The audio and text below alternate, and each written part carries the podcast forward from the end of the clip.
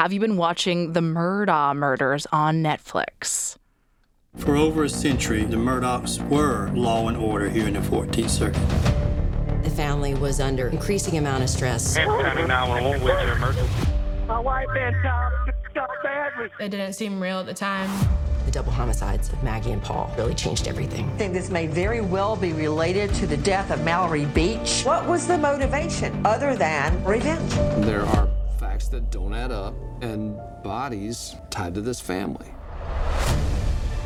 Whew, it is a wild story. There's a docuseries on Netflix. That's the trailer for that one. There's also a series on HBO Max. There's been countless podcasts being done about this trial and just the story because it is layered, it is detailed, and it is scandalous, to say the least. So the latest is that Alex Murdaugh, the disgraced now lawyer, was found guilty of murdering his wife and his son yesterday after a 6-week trial. We're going to dive into it with my next guest, who is a criminal defense lawyer and legal commentator, and I know he's got a lot of opinions and a lot to say about this one. Ari Goldkind is joining the show. Ari, good afternoon. Always good to talk with you. Chelsea, you flatter me so. Yeah. Well, Ari, I know you've got opinions on this one. I mean, where do we even start? First of all, have you been watching all of the pop culture surrounding this? Are you consuming the docuseries and the podcasts and everything? Or are you just looking at this strictly from a professional viewpoint? Well, you know, I'd love to give you my legal lawyer answer, which is I only look at this through a professional. I went to law school, best law school in the country, and I'm immune from all of it. Chelsea, anybody who tells you that is drinking their own Kool-Aid. So, well, yes, I'm going to put a legal lens on it. You can't really escape from the influence, and we'll talk about this, particularly the speed of the jury verdict, which I have a guess you're going to ask me about. We're going to talk about whether all the stuff on the outside, the pulp culture, the courtroom of public opinion, factors in. And I think it does, and it's something that we're seeing more and more in these sort of high-profile trials. But there's a number of things here that concern me. I'm not saying he didn't do it. I'm not saying I believe he didn't do it or did do it.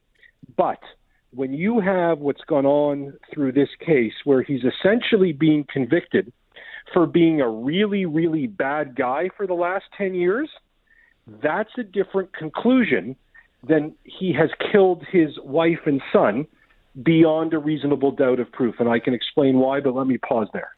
I mean, I'm glad you brought that up because that is one of the arguments, is that his alleged financial crimes were really coming to light. And it was by design to show what was going on in his life leading up to the murder. Some people saying that suggests motive.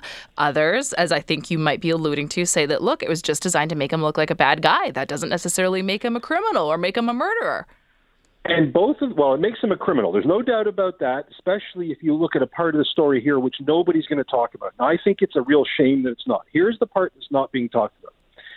I don't know if any of your listeners or you have read a book called Hillbilly Elegy. It's a really, really good book. It's written by J.D. Vance, who's now a senator or congressman from Ohio. Why do I say that? Because he's written about what opioids have done to so many places in the country. And we seem to only care about opioids when it's poor people or addictions for poor people or people in Appalachia or coal country. This man got addicted to opioids, and without the influence of drugs in his life, which he was indicted for, grand jury, this is all part of the record, for about 8 to 9 years, he had a huge opioid addiction. So that's a part of the story that I don't think we could take out of it, particularly with the scourge and rise of fentanyl. 2, the financial misdeeds, the law firm, all of this to end up paying for the habit. Sure, he's a criminal for doing that. He stole money from clients. As a lawyer, there's nothing worse. But that's a very different proposition than he blew his wife and son away because of those issues. Now, I'm not saying he didn't, because the prosecution's strongest argument was 3 initials that I like to call MMO, which is means, motive, and opportunity. And based on the evidence they presented, he had all 3 of those. The motive part, though, was the weakest of those. And remember, Chelsea, different than a lot of cases that you and I talk about, which is it's caught on surveillance, there's 3 eyewitnesses, there's DNA, fingerprints, forensics. Here, this was a purely circumstantial case. Not that there's anything wrong with that. I can explain why, because a lot of people get confused about that. But the only actual piece of forensic evidence that stood out to me was, and I don't know if you've seen the body cam, Chelsea, of when he's arrested that night and the cops show up, he's wearing a T-shirt. Mm-mm. On that body cam, they seize that shirt and they get what's called, and I'm going to put it in air quotes, a blood spatter expert, end quote, to say that there's a little tiny bit of blood on there that makes it clear that he must have done this. Well, that is in many ways and shapes junk science. It's something I deal with as a defense counsel all the time, the problems with that kind of evidence. And without that T-shirt, Chelsea, and then we can get into the other major piece that convicted him, which was the recording of him theoretically being in the background at the time, which made his alibi look terrible. But for that T-shirt, which is heavily based on very junky science, that's something that took the jury 3 hours to convict. And when I said in the introduction, I'm really concerned about that speed of the verdict. It's something that bothers me greatly. I'll pause there if you'd like to know why. Well, Ari, I mean, look, I'm looking at this as someone who's consumed this from an entertainment standpoint, okay? Watch the docuseries, listen to a couple podcasts about this, have been following this story because it's very scandalous. And if you're not caught up on it, we're talking about disgraced South Carolina lawyer Alex Murdaugh, who is old Southern money, very powerful family with a ton of influence in this community. His wife and son are murdered. He's pointed to have been the one that done it. He obviously is now found guilty. But conveniently, leading up to this, the son that was murdered was also embroiled in this huge drunk driving boating scandal in which one of his friends was killed. The wife had apparently filed for divorce, and there were all of these financial crimes that were sort of coming to light. I mean, if I'm sitting on that jury, I would likely convict him as well, based on all of that circumstantial evidence. And here's the point, Chelsea. You may be absolutely right. This guy was wearing a sign on his head that essentially says, convict me. But here's why I push back on that, and I put my defense lawyer hat on a little bit here. Okay, and I want you to push back on that and put that hat on in just one moment, Ari, because we need to go to break, but we're going to come right back with you in 3 minutes. Chelsea on Ched continues right after this. Welcome back, talking about the guilty verdict for Alex Murdaugh, found guilty of murdering his wife and son after a 6-week trial. Criminal defense lawyer and legal commentator Ari Goldkind is joining me to talk about this. Now, Ari, I said that I would have found him guilty if I was sitting on that jury. You said you were about to push back on finding him guilty because the evidence was circumstantial. So why would you push back on that? No. So let me be clear. I'm not saying I would push back on finding him guilty. Okay. First of all, I wasn't in the courtroom for 6 weeks, as much as South Carolina is a beautiful place. And that factors into it because, as you mentioned in describing this, this is a very small, tight-knit community. This is a family that was a scion. They basically ran the show as prosecutors for decades. That's a really important part of the story. So this is not a case, Chelsea, where I would say to you, I think he should have been acquitted. That's not my position, although it is in some other high-profile trials, not this one. Okay. Here's why I'm concerned about the verdict, though. Even in Calgary, Edmonton, Vancouver, Toronto, and I'm a jury trial lawyer, even when you know that the verdict could come in an hour or 2 hours, that's how open and shut the case is one way or the other.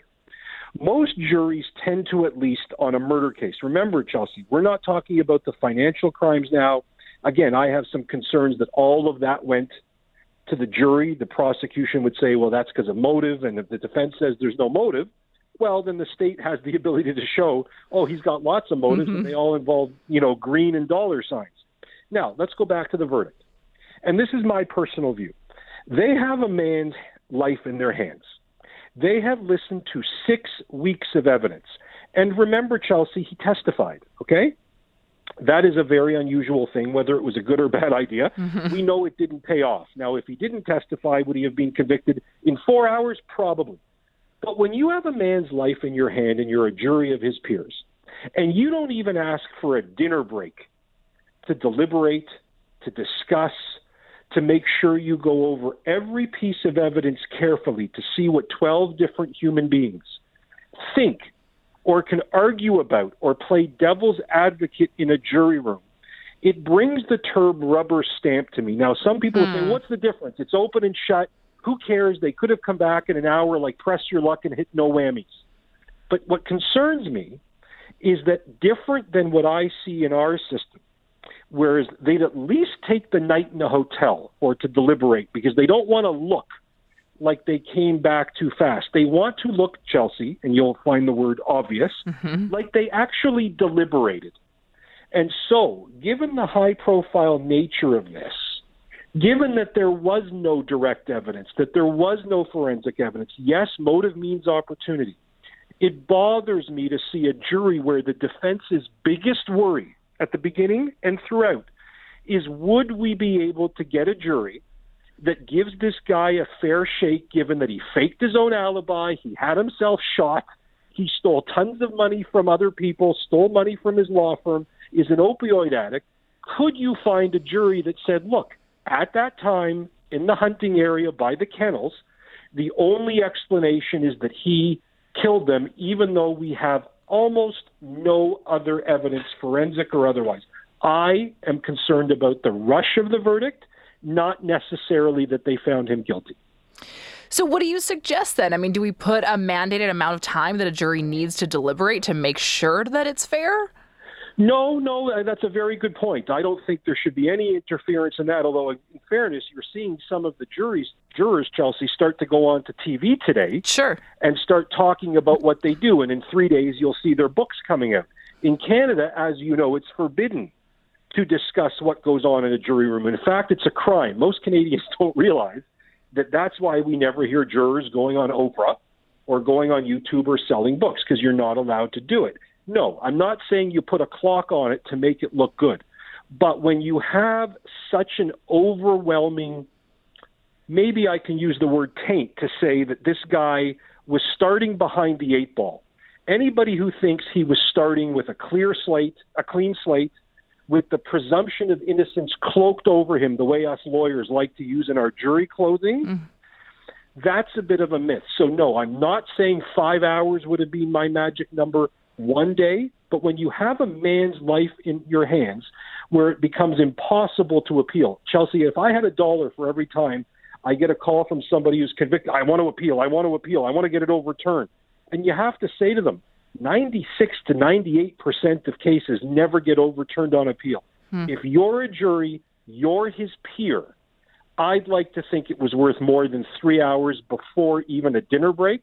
That's just me. Maybe my defense lawyer bias, but Chelsea, I think you've had me enough times on here to know that I'm not drinking my own Kool-Aid as a defense lawyer about these cases. And we have talked a little bit before, Ari, about the court of public opinion and how this weighs in on so many different issues and so many different trials now. Can you possibly separate that really from any case at this point to get really a fair, insulated shake at a trial?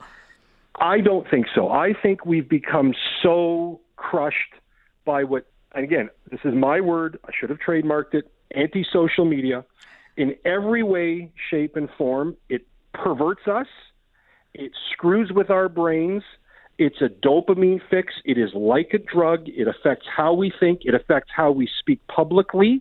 It is as toxic as the day is long, and I don't care that anybody disagrees, because while they're disagreeing with me, they're staring at their phone tweeting about how they disagree with me. That's my point. So, do I think that Murdaugh, from the time you look at this chain, from the indictments from the grand jury, first the money, then the opioids, then the this, then the law firm, then the misappropriation of funds, do I think 12 jurors, particularly in a small courthouse like Colleton County, and if you've ever been there, Chelsea, it's one of the most beautiful, insulated bubbles in the world, do I think 12 ordinary average people could go in there immune from all of the chatter and all of this? Sure, they'll tell you that we didn't Google, they'll tell you that they didn't do this, and they'll tell you that they gave a fair shake. And again, I'm not saying he's not guilty. But until somebody can come up with a better system, because you can't say to me, well, if they moved it to Minnesota, nobody would have known there. That's right. A different discussion for a different day. But in a capital murder case, again, not saying they got it wrong, don't have enough ammunition, pun not kind of intended to say that, but it really does concern me here, given that a 6-week trial comes to a close. There just didn't, to me, when I saw how fast that verdict came in, there just didn't seem to me to be deliberative action from the jury. And by the way, Chelsea, if they acquitted in 3 hours, just so people understand my point, if they acquitted in 3 hours, I would have been on your show saying, I'm not so sure they went through the Crown's case, the state's case, the prosecution case, with the fine-tooth comb, unless it's so open and shut. I mean, I know you would. You don't always take the most popular opinion. Ari, thank you. I have no desire for that. Ari, thank you so much for making the time. Always a pleasure to talk to you and get your thoughts, especially on situations like this. Great to be with you. Take care.